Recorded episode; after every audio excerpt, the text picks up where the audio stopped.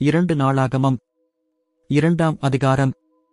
சாலுமோன் கர்த்தருடைய நாமத்திற்கு ஒரு ஆலயத்தையும் தன் ராஜரிகத்திற்கு ஒரு அரமனையையும் கட்ட நிர்ணயம் பண்ணி சுமை சுமக்கிறதற்கு எழுபதினாயிரம் பேரையும் மலையில் மரம் வெட்டுகிறதற்கு எண்பதினாயிரம் பேரையும் இவர்கள் மேல் தலைவராக மூவாயிரத்து அறுநூறு பேரையும் எண்ணி ஏற்படுத்தினான்.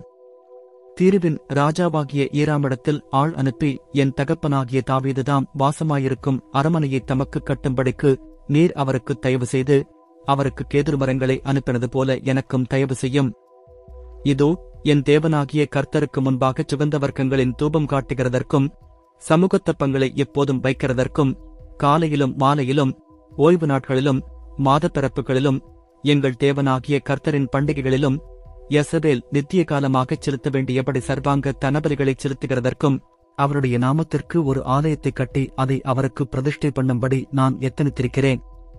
எங்கள் தேவன் எல்லா தேவர்களைப் பார்க்கிலும் பெரியவர். ஆகையால் நான் கட்டப்போகிற ஆலயம் பெரியதாயிருக்கும். வானங்களும் வானாதிவானங்களும் அவரை கொள்ளக்கூடாதிருக்க அவருக்கு ஒரு ஆலயத்தைக் கட்ட வல்லவன் யார்? அவர் சந்நிதியில் தூபங்காட்டுகிறதற்கே ஒழிய வேறே முகாந்தரமாய் அவருக்கு ஆலயம் கட்டுகிறதற்கு நான் எம்மாத்திரம். இப்போதும் என் தகப்பனாகிய தாவீது குறித்தவர்களும் என்னிடத்தில் யோதாவிலும் எருசலேமிலும் இருக்கிறவர்களுமாகிய நிபுணரோடு பொன்னிலும் வெள்ளியிலும் வெண்கலத்திலும் இரும்பிலும் இரத்தாம்பர நூலிலும் சிவப்பு நூலிலும் இளநீல நூலிலும் வேலை செய்ய நிபுணனும் கொத்து வேலை செய்ய அறிந்தவனுமாகிய ஒரு மனுஷனை என்னிடத்தில் அனுப்பும். லீபனோனிலிருந்து கேதுரு மரங்களையும் தேவதாரி விருட்சங்களையும் வாசனை மரங்களையும் எனக்கு அனுப்பும். லீபனோனின் மரங்களை வெட்ட உம்முடைய வேலைக்காரர் பழகினவர்கள் என்று அறிவேன். எனக்கு மரங்களைத் திரளாக ஆயத்தப்படுத்த என் வேலைக்காரர் உம்முடைய வேலைக்காரருடன் கூட இருப்பார்கள். நான் கட்டப்போகிற ஆலயம் பெரியதும் ஆச்சரியப்படத்தக்கதுமாயிருக்கும். அந்த மரங்களை வெட்டுகிற உம்முடைய வேலைக்காரருக்கு இருபதினாயிரம் மரக்கால் கோதுமை அரிசியும் இருபதினாயிரம் மரக்கால் வார்கோதுமையையும் இருபதினாயிரம் குடம் திராட்சரசத்தையும் இருபதினாயிரம் குடம் எண்ணெயையும் கொடுப்பேன் என்று சொல்லி அனுப்பினான். அப்பொழுது தீருவின் ராஜாவாகிய ஏராம் சாலுமோனுக்கு பிரதியுத்தரமாக கர்த்தர் தம்முடைய ஜனத்தைச் சிநேகித்ததினால் உம்மை அவர்கள் மேல் ராஜாவாக வைத்தார். கர்த்தருக்கு ஒரு ஆலயத்தையும் தமது ராஜரிகத்திற்கு ஒரு அரமனையும் கட்டத்தக்க யுக்தியும் புத்தியுமுடைய ஞானமுள்ள குமாரனை தாபீது ராஜாவுக்கு கட்டளையிட்டவராகிய வானத்தையும் பூமியையும் உண்டாக்கின யஸ்ரவேலின் தேவனாகிய கர்த்தருக்கு சூத்திரமுண்டாவதாக. இப்போதும் ஈராம் அபி என்னும் புத்திமானாகிய நிபுணனை அனுப்புகிறேன்.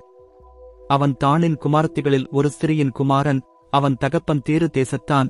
அவன் பொன்னிலும வெள்ளியிலும் வெண்கலத்திலும் இரும்பிலும் கற்களிலும் மரங்களிலும் இரத்தாம்பர நூலிலும் இளநில நூலிலும் மெல்லிய நூலிலும் சிவப்பு நூலிலும் வேலை செய்யவும் சகலவித கொத்து வேலை செய்யவும் என்னென்ன செய்ய வேண்டுமென்று அவனுக்குச் சொல்லப்படுமோ அவைகளையெல்லாம் உம்மிடத்தில் உள்ள நிபுணரோடும் உம்முடைய தகப்பனாகிய தாவீது என்னும் என் ஆண்டவனின் நிபுணரோடும் கூட யூபித்துச் செய்யவும் அறிந்தவன்.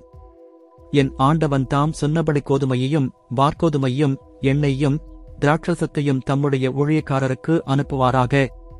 நாங்கள் உமக்குத் தேவையான மரங்களையெல்லாம் லேபனோனிலே வெட்டி அவைகளை தெப்பங்களாய் கட்டி கடல் வழியாய் யோப்பா மட்டும் கொண்டு வருவோம். பிற்பாடு நீர் அவைகளை எருசலேமுக்கு கொண்டு போகலாம் என்று எழுதி அனுப்பினான். தன் தகப்பனாகிய தாவீது யசபேல் தேசத்திலுண்டான மறுஜாதியாரையெல்லாம் எண்ணித் தொகையிட்டது போல சாலுமோனும் அவர்களை எண்ணினான். அவர்கள் லட்சத்து ஐம்பத்து மூவாயிரத்து அறுநூறு பேராயிருந்தார்கள். இவர்களில் அவன் எழுபதினாயிரம் பேரைச் சுமை சுமக்கவும் எண்பதினாயிரம் பேரை மலையில் மரம் வெட்டவும் மூவாயிரத்து அறுநூறு பேரை ஜனத்தின் வேலையை விசாரிக்கும் தலைவராயிருக்கவும் வைத்தான்.